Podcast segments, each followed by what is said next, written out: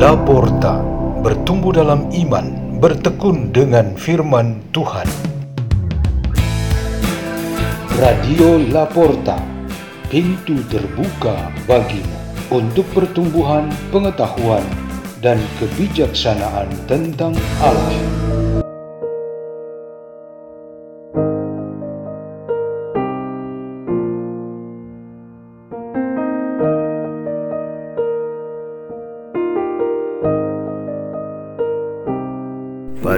Bacaan dan renungan Sabda Tuhan hari Minggu biasa kedua, 15 Januari 2023. Dibawakan oleh Hendry Tirto Rini dan Pater Peter SDB dari komunitas Pukat Labuan Bajo, Keuskupan Ruteng, Indonesia.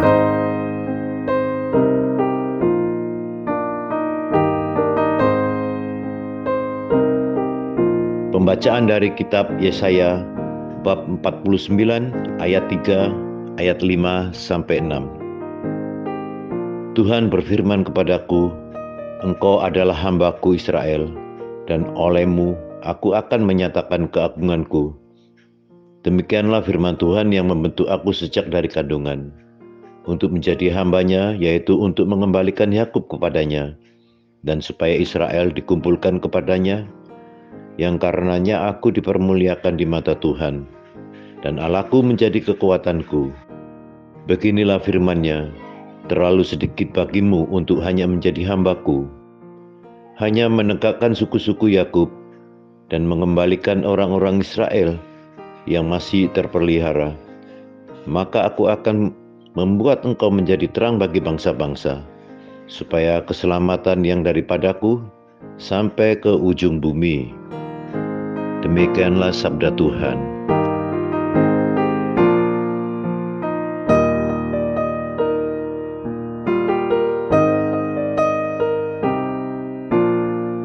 Pembacaan dari surat pertama Rasul Paulus kepada jemaat di Korintus, bab 1 ayat 1-3.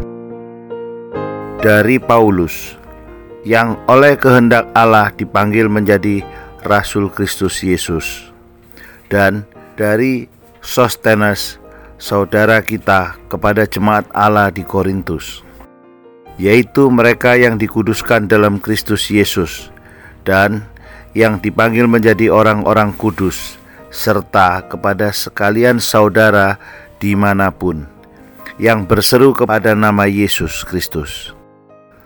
Tuhan mereka, Tuhan kita. Kasih karunia dan damai sejahtera dari Allah Bapa kita dan dari Tuhan Yesus Kristus menyertaimu. Demikianlah sabda Tuhan.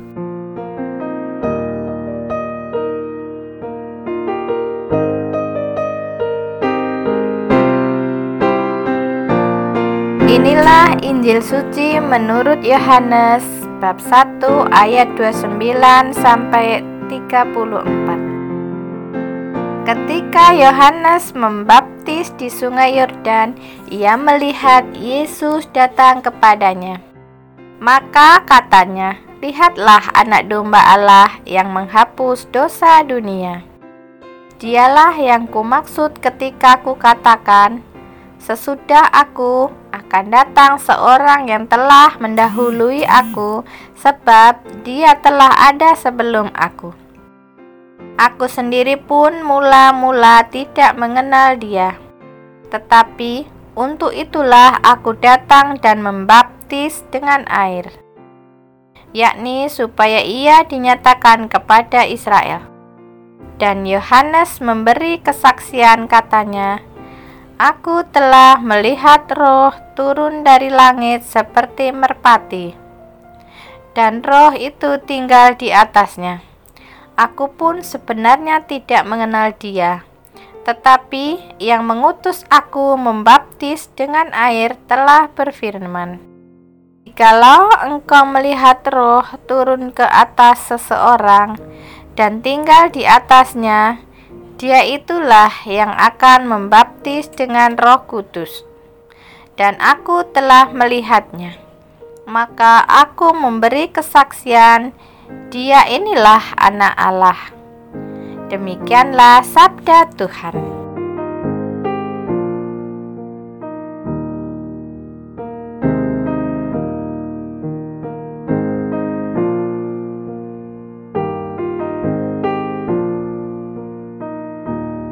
Tema renungan kita pada hari ini ialah kesaksian Kristen.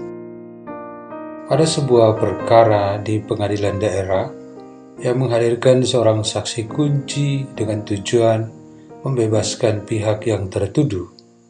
Orang tertuduh itu sangat diyakini tidak pernah berbuat jahat, sehingga ia sebenarnya dituduh secara palsu. Saksi kunci itu adalah kepala desa yang bijaksana. Selama memberi kesaksian, ia bersuara lantang begini, "Demi Allah yang Maha Kuasa, pemilik semesta alam, dan demi membela kemanusiaan secara adil dan benar, saya bersaksi." Semua orang yang mendengarkan kesaksian itu terbawa emosi, sehingga ada yang merasa terharu, kagum, takut, dan marah.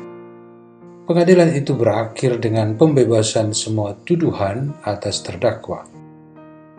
Kesaksian kita dengan memakai nama Tuhan dan alam semesta adalah sebuah kesaksian suci. Demikian juga kesaksian yang dibuat atas nama keadilan, kemanusiaan, dan kebaikan di dunia adalah kesaksian yang mulia. Ini adalah kesaksian Kristen yang sesungguhnya. Pada hari Minggu ini, bacaan-bacaan kita berbicara tentang kesaksian, tentang kebenaran identitas Tuhan Yesus Kristus. Yohanes Pembaptis bersaksi bahwa satu pribadi, Yesus Kristus, memiliki dua status yang sama-sama penting, yaitu sebagai anak Allah, Tuhan penghuni surga, dan sebagai anak domba Allah. Dua status ini menyatu dalam diri Yesus Kristus. Perlu ada kesaksian yang benar tentang Dia, seperti yang dilakukan oleh Yohanes Pembaptis. Ia sebagai Tuhan karena sebagai pribadi kedua Tritunggal yang disebut anak Allah. Ia sebagai anak domba Allah karena sebagai seorang manusia, ia relakan diri sebagai penebus dan penyelamat umat manusia dan seluruh dunia. Tuhan yang suci ini adalah Tuhan yang universal, karena kesucian adalah untuk semua. Maka Santo Paulus menyebutnya bahwa Yesus Kristus adalah Tuhan mereka dan Tuhan kita. Tuhan tidak boleh dikurungkan, dimonopoli, atau dibatasi. Yesus Kristus sebagai anak domba Allah menjalankan perannya untuk membebaskan manusia dari dosa, perbudakan dunia, dan penderitaan. Ia merelakan dirinya mati karena ingin supaya pembebasan itu tercapai. Peran ini kemudian diwariskan kepada gereja dan semua anggotanya supaya memberikan suatu kesaksian Kristen yang sesungguhnya, yaitu menjadi seperti Kristus. Setiap pengikut Kristus, menurut Nabi Yesaya, sejak dari kandungan ibunya sudah ditetapkan menjadi hamba Tuhan. Tugas hamba Tuhan ialah bekerja terus-menerus bagi kebaikan dan keselamatan jiwa manusia. Pertama-tama ialah jiwanya sendiri, kemudian jiwa saudara dan saudarinya. Marilah kita berdoa dalam nama Bapa dan Putra dan Roh Kudus. Amin. Ya Allah, semoga dengan perayaan hari Minggu ini kami semakin menyerupai Yesus Anak Domba Allah. Bapa kami yang ada di surga, dimuliakanlah nama-Mu. Datanglah kerajaan-Mu, jadilah kehendak-Mu di atas bumi seperti dalam surga. Berilah kami rezeki pada hari ini dan ampunilah kesalahan kami, seperti kami pun mengampuni yang bersalah kepada kami. Dan janganlah masukkan kami ke dalam pencobaan, tetapi bebaskanlah kami dari yang jahat. Amin. Dalam nama Bapa dan Putra dan Roh Kudus. Amin. Radio Laporta, pintu terbuka bagi.